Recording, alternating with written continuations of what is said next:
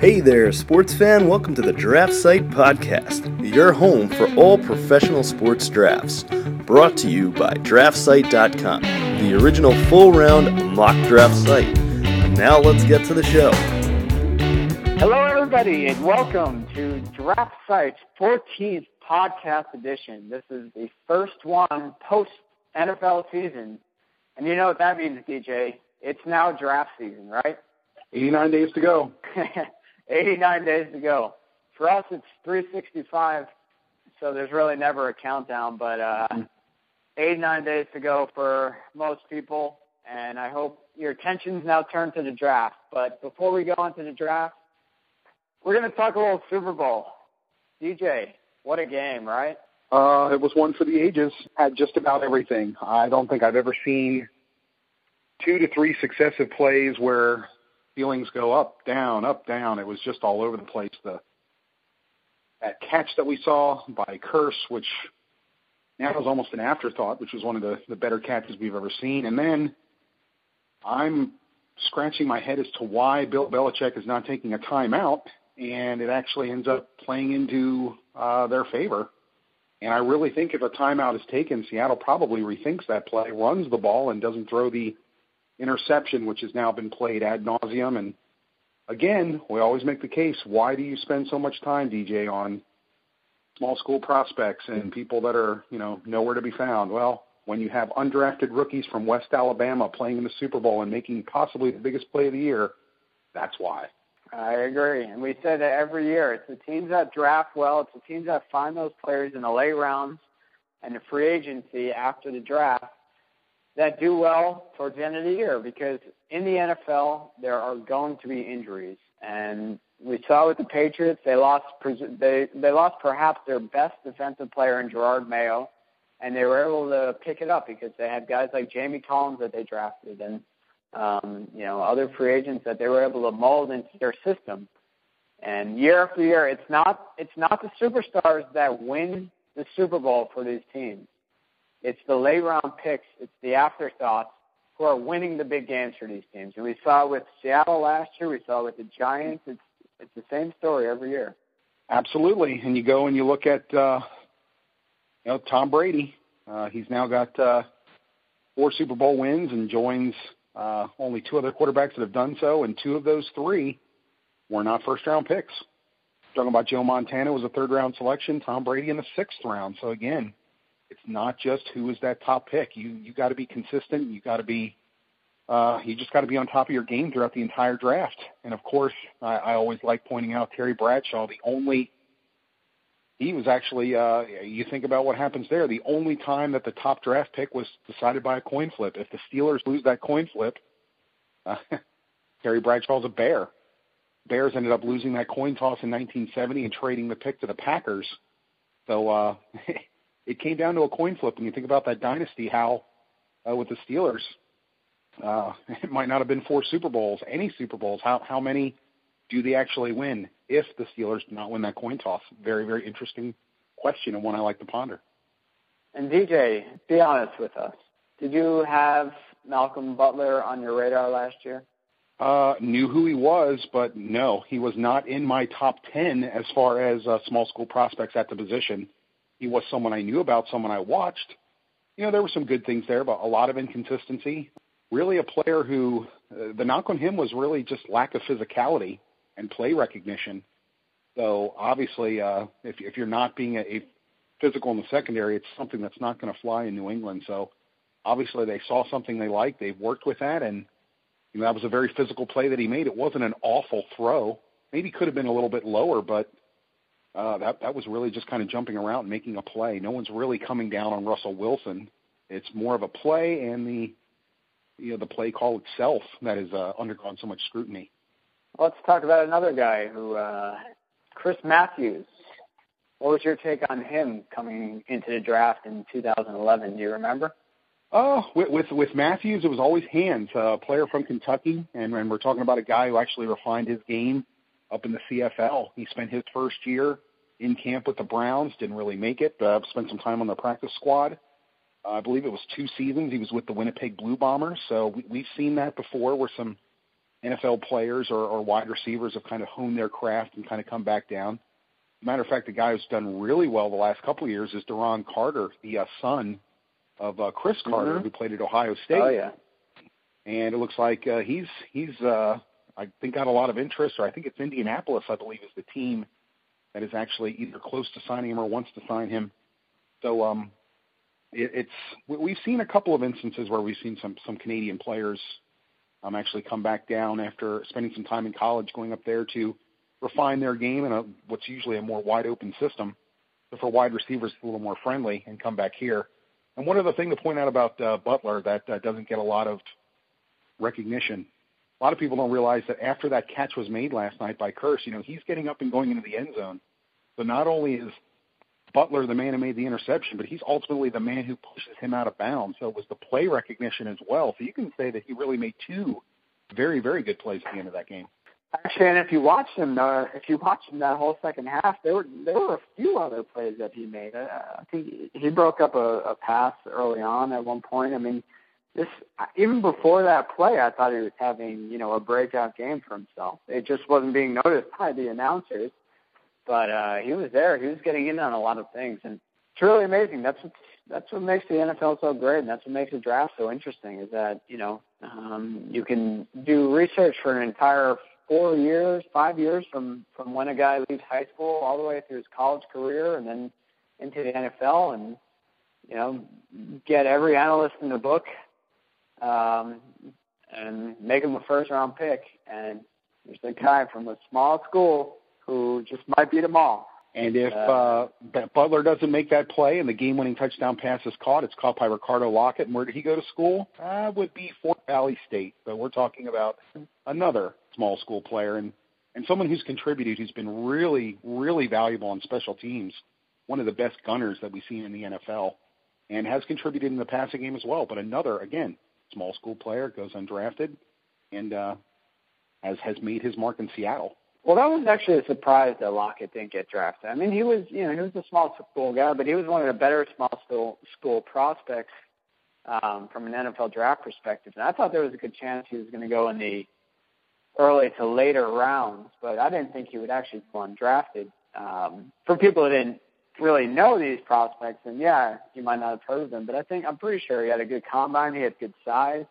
Uh, I'm looking up right now. He had a 4.3, 4, 4.34 in the 40-yard dash, and then he was uh, he was pretty impressive in that pre-draft process. So I, I was actually surprised that he was undrafted last year. Yeah, and uh, again, he it's good to see him com- contributing in the passing game, but uh, on special teams, a lot of times when you're you can be a star at the college level, but if you're not um, adept at playing special teams, open to making the the change, or have done that at the at the college level, you better learn quick because that's how a lot of these these players first get their foot in the door and kind of uh, rise up from there. So, uh, and he's really again one of the better gunners that we've seen in the NFL the last couple of years. He's made a couple of very very big plays and it's, it's been very consistent on with his special team play. You know, it's funny though. If if you actually look at uh, Seattle's draft last year, and you know, we we talk about how great of a job they do. I mean, after every draft, I think dating back to the James Carpenter pick, I think that was a little early. And the year before, I loved Russell Okung. So I, I thought it took a lot of guts for Pete Carroll to take Earl Thomas over Taylor Mays, and and that really worked out. That worked out great. Um, Kam Chancellor, I thought, was underrated in that draft. I mean, that 2010 draft really did numbers for them. Walter Thurmond had played well for them, but uh, there were just as many guys, you know, in the in the following years who who didn't pan out. I mean, um, John Moffitt, you know, didn't hasn't didn't really do much. Uh, Robert Turbin is kind of his first time really getting some burn. Jaye Howard didn't do anything. Um, you know, 2013 draft. Jordan Hill hasn't made much of a, an impact, but I think the important thing about Seattle is that it's not it's not just they hit it on the late rounds, they miss on the early. It's they acquire a lot of draft picks. If you look at 2011, they had two fourth rounds, two fifth rounds, and two seventh round draft picks. And you know what those draft picks were? Well, one, the one in the fourth round was KJ Wright, huge impact. The other one was Kris Durham, in this fifth round. One of them was Richard Sherman. The other one was Mark Legree. Hit and miss. Seventh round, Lazarius Livingston. The other seventh round, Malcolm Smith. So it's about this is a team that believes you get enough picks. It's not necessarily about getting every single one right, but it's about hitting on hitting on a few to compensate for the ones that you're inevitably inevitably going to miss. 2013 as well. You look there. Tharold Simon actually had a big play. Uh, he was drafted. He was one of three fifth round picks. Dean Michael. I mean, they draft more for players so that when it comes to this time of year, that they have depth. Even if a guy hasn't played yet, even if a guy hasn't been, made a big impact and has been sitting on the bench for a year, by the time their number is called, you know they're ready to go. Key to Seattle. So couldn't agree more. I think if you look at last year's draft, I mean it's it's this is the true reason why it's too early to tell. Because if you look at last year's draft, they had Paul Richardson, Justin Britt, Cassius Marsh, Kevin Norwood, Kevin Pierre-Louis, Jimmy Staten, Garrett Scott, Eric Pinkins, Kiero Small. Right? If you look at that list and say, well, Justin Britt is really the only one who's actually done anything so far.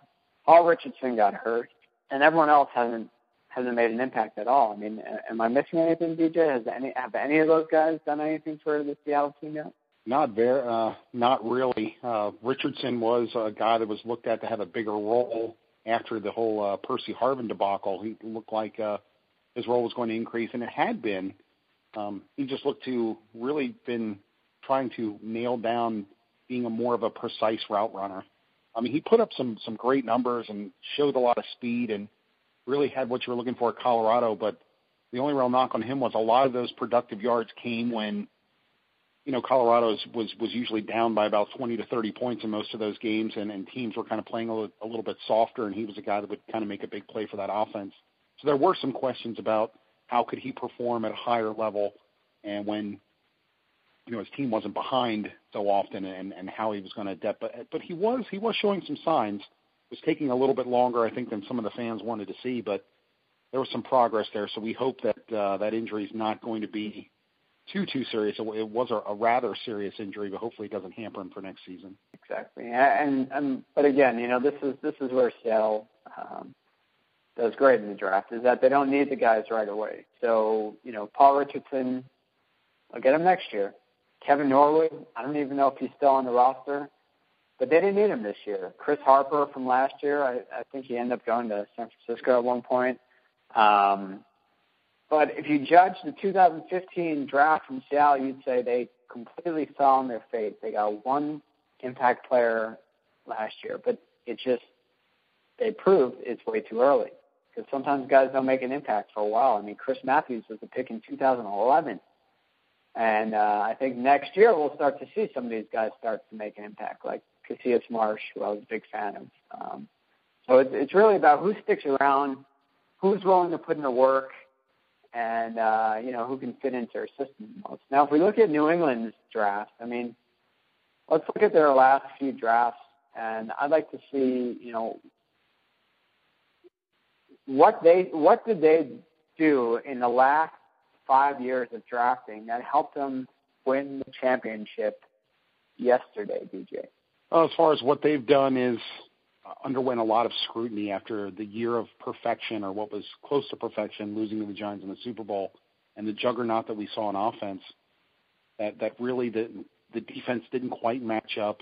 And then uh, when when they were playing well defensively, you kind of had the old guard there. You had the Tedy Bruschis, the Mike Vrabels, people who were, were really aging, and they were kind of looking for the the changing of the guard. And and they've done that now with uh, getting Mayo in there. Um, Vince Wilfork's another guy who is you know he's getting older, but but but he's a guy who's kind of played um, better as the years have, have went on, and we got to wonder how long he's going to be in in New England, and maybe they're looking for the the answer there. It just looks like they've uh, Jamie Collins, as you mentioned, I think playing that that athletic linebacker and that all important. Uh, we saw him spying on uh, Russell Wilson a bit, much like we saw Clay Matthews do, and I think that's going to be the blueprint for a lot of teams. They've they've seen how to uh, I think limit limit his mobility, and it's an aspect of the game I don't think you're ever going to totally erase. But we've seen some teams now uh, with with different coverages and different looks where they've kind of moved that one kind of spy around the field to kind of to try and confuse Russell Wilson and and keep him in the pocket. So I think they've it's really been more about just getting younger and just getting more athletic because New England was filled with players that uh, were were very good at what they could do, but they were getting older. They they weren't those uh, those great athletes, and uh, becoming a little more interchangeable in the secondary is something that they seem to have concentrated on in the last few years. Right, and I think a lot of the the players that they drafted, I mean, there were uh, there were a lot of people who looked to the following year and said, "All right, these guys are busts. You know, they're not going to make it." Um, I mean, after 2012, Chandler Jones didn't really have the impact that you, you'd hope. Dont'a Hightower was doing pretty well, um, but he was no sure thing. You know, they drafted Jamie Collins the following year, but you know, you give you give a player a few years, you give them two years in the system, and you take away some of those veterans and, and put some of the more of the onus on them, and you can actually see their true impact. And I think that's what we're seeing with New England. I mean, if you look at New England's roster, if you look at their starting roster, and I was saying this, this is how amazing the organization is.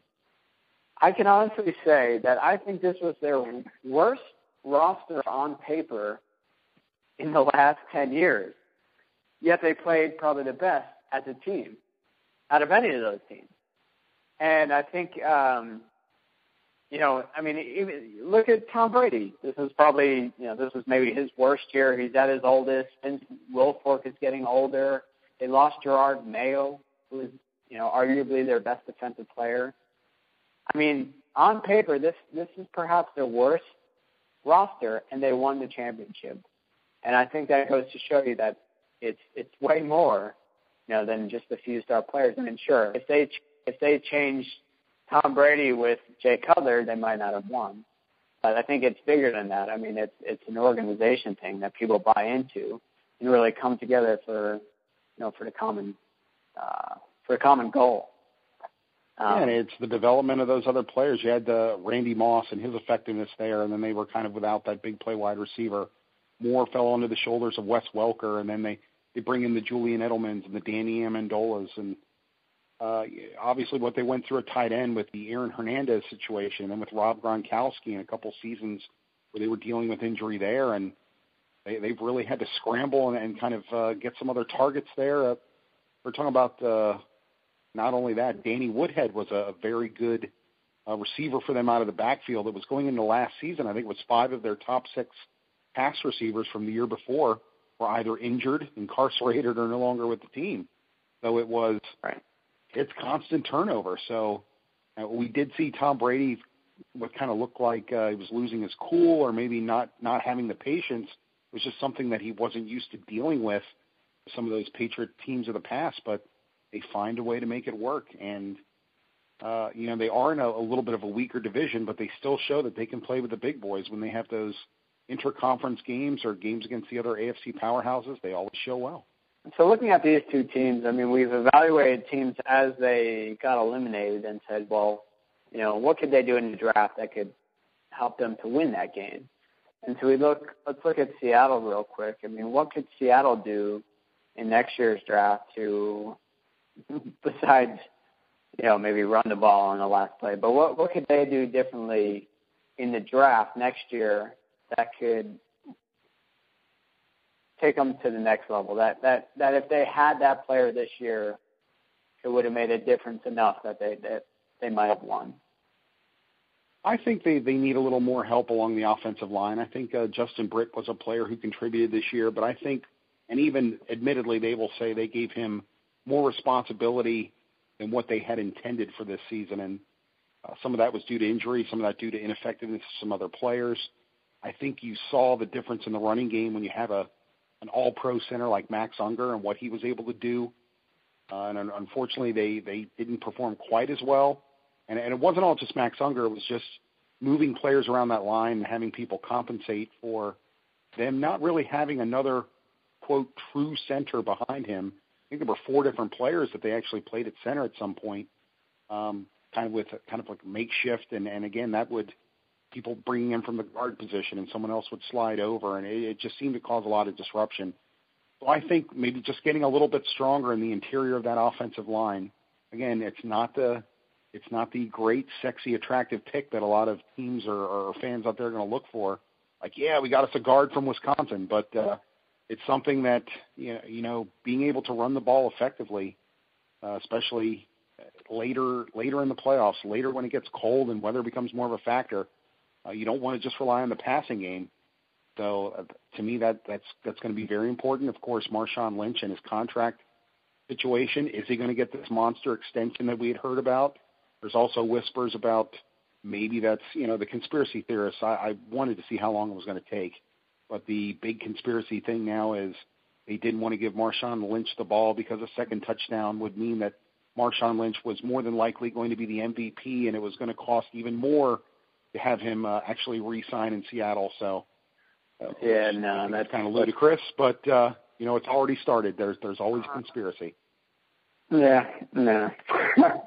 let's knock that one out of the water now. I mean, yeah, let's just debunk I, I, yeah, I don't. I don't think the coaches are uh, making the decisions based on who's going to get the extra bonus or if it's going to add some more money next year. I, I think I think if you know if I'm Pete Carroll, I'm, I'm actually comfortable next year going in with um, Robert Turbin and, and Christine Michael if they're my running backs. I mean, you know those guys are beastly too. They're they're around the same size, and I think uh, after sitting there learning from Marshawn Lynch, I wouldn't be surprised if one of them kind of takes over that role and and really um, play similar. And, and actually, if they split the carries, it'll be even more effective because they won't feel the pounding as much on their body.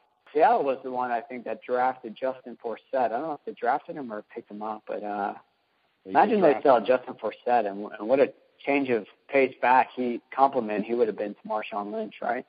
Yeah, actually uh, led the NFL in uh, yards per carry this past season. So, um, you know, really did a big favor for the Ravens as it looked like Bernard Pierce was the person being groomed as being the feature back there once the whole Ray Rice situation played out. But Justin Forsett had uh, definitely a, a career season, and, and hopefully there's a little more for him there.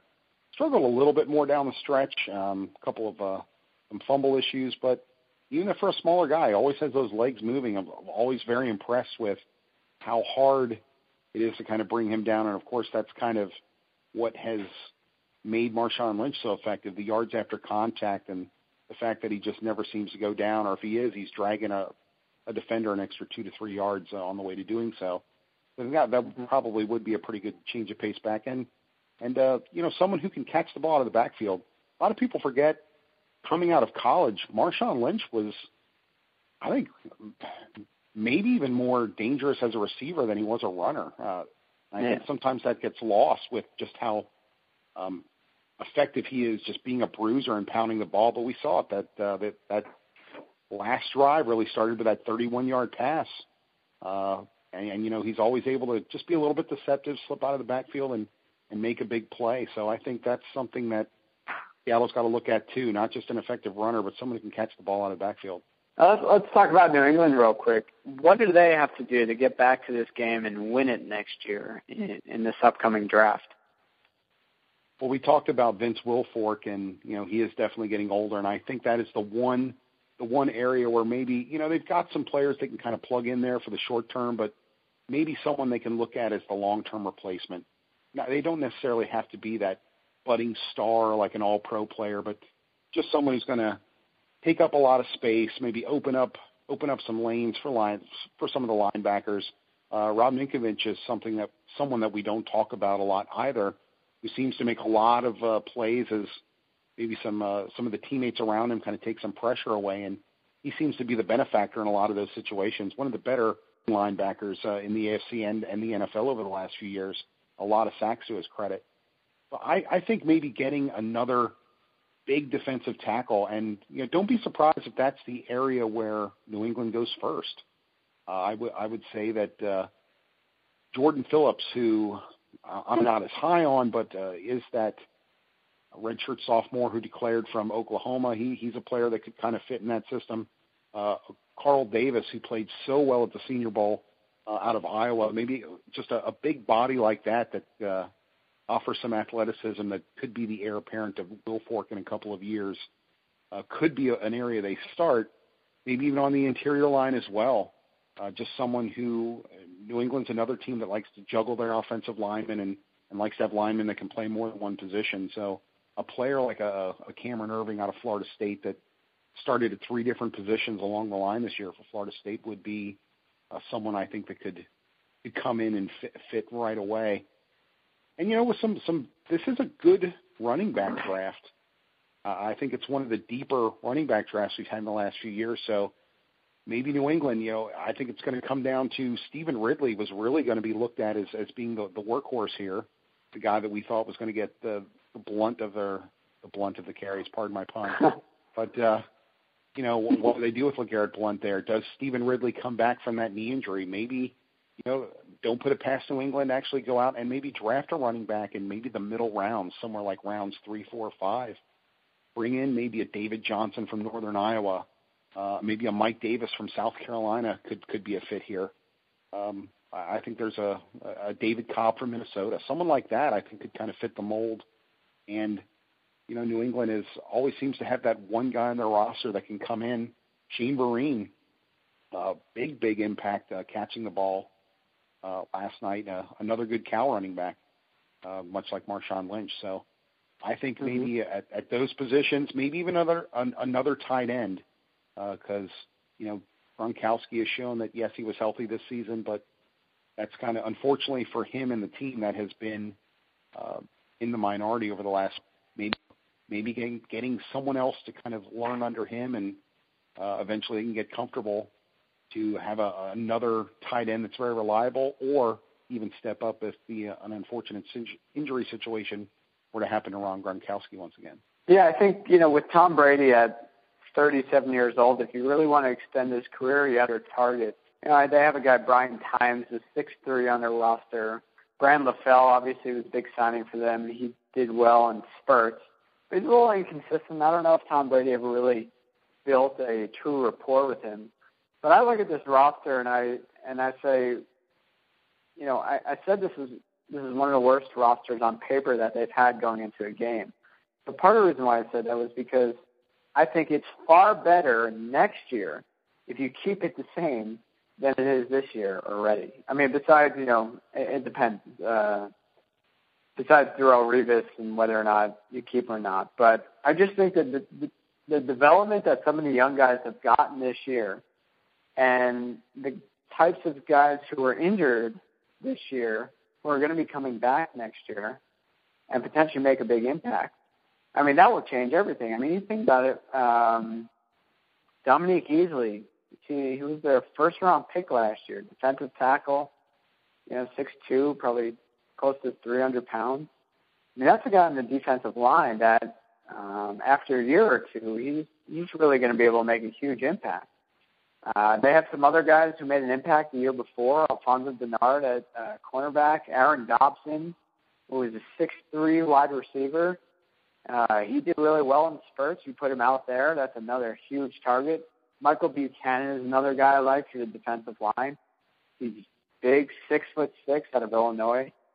Um, and then, you know, just looking at their roster, I think there's, uh, we talked about Cameron Erving, but how about Cameron Fleming from Stanford? Give him a little more time. I mean, he was a junior. Well, he was technically an underclassman going into this draft, and uh, I thought if he came out this year, he could have been a first round pick. So you give a guy like that a little more time, you get Bryan Stork a little healthy, um, you know, and now he has a year under his belt. I mean, this team is only going to get better if you, you know, if they left this roster alone. Another guy who I like Zach Moore. Uh, yeah. Talk about small school prospect. Zach Moore out of Concordia College in Minnesota. That's another guy I like I actually thought he might even have a, an impact going into this game, and he and he played in you know in parts. But you know when we talk about the defensive line, there's a few guys who really stepped up. Alan Branch is a guy who I'm happy to see do well. I remember him at Michigan, and um, you know he did well in Seattle, but never really well enough to stay in one place. And the fact that they relied on him says a lot. And then you have a guy like Joe Vellano. I was a big fan of him coming out of Maryland two years ago. And um, you know, I, I, I thought he easily could have been a high pick, and then I thought he was underrated, and and he um, he ended up falling. I think I think he uh, he go undrafted. I think so. So he did. I, yeah. I think the entire team has promise all over that really hasn't been tapped yet. And I think that's why next year, just even if you kept the roster the same way, it's already better next year. Anything you could add in the draft, I think, is for depth purposes and for competition purposes because, you know, with New England, the more guys you add, the more guys it will push. And, um, you know, you get rid of the weaker links and you push forward the guys who really want to be there and work hard. And of course, we haven't even talked about uh, drafting Jimmy Garoppolo this past year because I, I really feel that uh, with Tom Brady, we're looking at one, maybe two more years. Uh, so I, you got to think that they already had a, a kind of a process in mind here that sitting two to three years to learn under him, much like Aaron Rodgers did with with Brett Favre in Green Bay. And at that point, you, you don't have to throw him to the wolves right out of the gate. You're learning under one of the best quarterbacks in the NFL, and hopefully he can hit the ground running. So the Patriots are already being very innovative and, and forward thinking, obviously, because I, I think I would not be surprised if, if Brady at some point before the season begins would announce next year is his last. Wow. Okay. You know, I, I think he'll want. I think that's a good point. He'll want to repeat one more year, um, but I bet you he has. I, I, he probably has one scare throughout the season where he's out a few games. Garoppolo does well. Um, he comes back and he says, "You know what? It's not worth my uh, my life to have a debilitating injury. I have a hot wife. I have a bunch of championships and MVPs under my belt. It's it might be time." Yeah, and as I said, you're talking about a guy who makes uh, between twenty to thirty million a year. You put his endorsements on top of it, and he still makes about half of what his wife makes. What a what a situation to be in. It's uh, I don't think anyone's really starving over there in the uh, the Brady uh, Gisele household over there. Yeah, I think so too. Now that we're in draft season, next week will be will really be week one of uh, of, of draft season for uh, for everyone else. So get ready because it's going to be it's going to be draft full on, and we're going to be talking about guys you've never heard of. It's going to be exciting.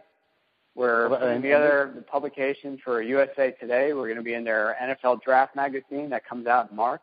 Keep in mind, we're doing this in February. So we're going to keep building out the draft site, uh, the podcast. We're going to try to get some people to call in on the line. We're going to do some more mailbags. We're going to really get your questions answered. And anything you want to talk about, we're here to talk about. Be cognizant of the the number of sites that are going to pop up now and they uh, what experts they are, and everyone's going to turn their attention to the draft, and they're just going to have one round. And you know, we've been doing seven round mock drafts now for it's been a couple of months, and that was actually not that I'm going to mention a site today or someone that I know, Bleacher Report, but uh, would made a big deal about that, like, oh, we've got a seven round mock draft, and you're not going to find that anywhere. And uh, definitely made sure that uh, we set them straight, like. Uh, Slow your roll there, Hoss. We've been doing that for a couple months. A couple of years, we should say. I mean, a couple of years. There's a reason why on the site it says we're the original full round mock draft site because when NFLDraftSite.com started in 2007, there was no seven round mock draft. There was barely any coverage on the internet of, of all year long, and and that's when we said, well, why isn't there? Let's do it. Let's do a seven round mock draft all year long. We put it up. We're in uh, the hash marks blog, and that's how that's how we started. The next day, we had 5,000 people come to the site. We created NHLDraftSite.com, MLBDraftSite.com. We kept growing. CBS Sports wanted to build out their NFL draft section, which you probably all now know is pretty uh, pretty dense. But it started with draft site. Started with well, what was NFL draft site emerged into draft site. They had no content and they needed they needed a mock draft for their site. So they used ours. They showed our first round and said, for the other six rounds, click here, and it would take you right to our site. So we uh, we've had seven rounds for a lot of a lot of years, and it's not going to stop. And um, you know, we're we're not only going to have seven rounds this year, but uh, pretty soon you're going to start to see next year's mock draft coming along. And uh, we're we don't stop when we do that USA Today stuff, you know, one of the things we're going to be doing is that two round mock draft for 2016, and we did that last year. And refresh my memory, who did we have as the top three last year? Did we not say Jameis Winston, Marcus Mariota, and Leonard Williams? That's wow, I, exactly right. We had uh, actually we had Leonard Williams at number two, and uh, Marcus Mariota at number three. We had Shilique Calhoun who, if he had come out, might have been top 10. We had Brandon Scherff from Iowa, Vic Beasley, McKinney, Cedric Ogbuehi, Jalen Collins, Ellis McCarthy, Dorial Green Beckham predicted he'd come out, Cameron Erving, Jaelen Strong, Andrus Peat, Ifo Ekpre-Olomu, Todd Gurley, uh, Rashad Greene, Devonte Fields, Michael Bennett, Bryce Petty, Trey Jackson, Brett Hundley, La'el Collins, Cedric Reed, Devin Funchess, Amari Cooper, Christian Covington, PJ Williams, Alex Carter, TJ Yeldon, Jordan Jenkins. And that's just the first round. We have a second round too with a lot of guys that we've been talking about. Guys like Tyler Lockett, Denzel Perryman, Ameer Abdullah, uh, Mario Edwards Jr., uh, Shaq Thompson. Oh yeah, about 20 of those 32 names are look like solid first rounders, and then we had them pegged last year, so not our first rodeo. No sir, no sir. When that comes out, we'll let you all know, so you'll check it out, and uh, you'll get to see our you'll get to see the seven-round mock draft for 2015 with four rounds of commentary, and then you'll see a two round mock draft for 2016, and with one round of commentary coming soon. Stay tuned.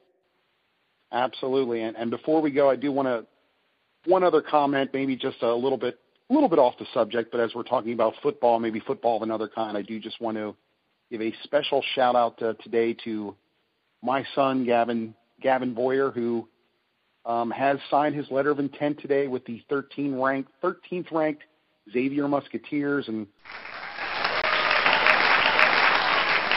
part of the uh, uh, what they call the top 75 for uh, for soccer for uh, top 75 high school seniors throughout the the country. So very very extremely proud of him. It's a it's a big day for us and uh, going to a national program there. So yeah, if it's if it's not football of one kind, it's football of another. So I just wanted to take a a proud daddy moment there just for a second and just say how very impressed and proud I am with him and you know obviously wish him the best.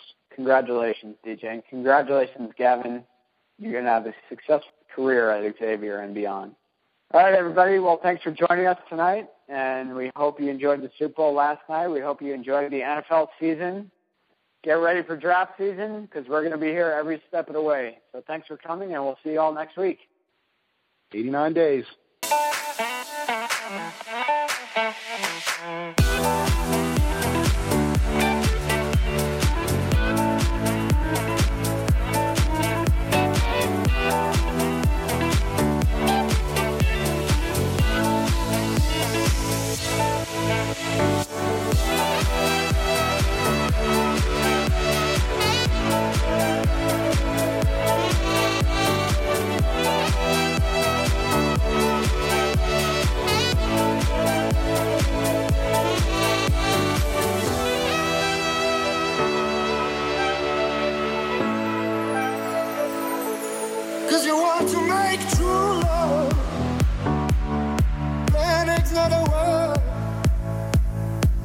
But in context, I would lie. Time runs out of us.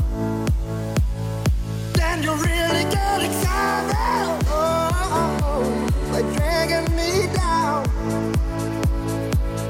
Oh, no, the time, time runs out of us.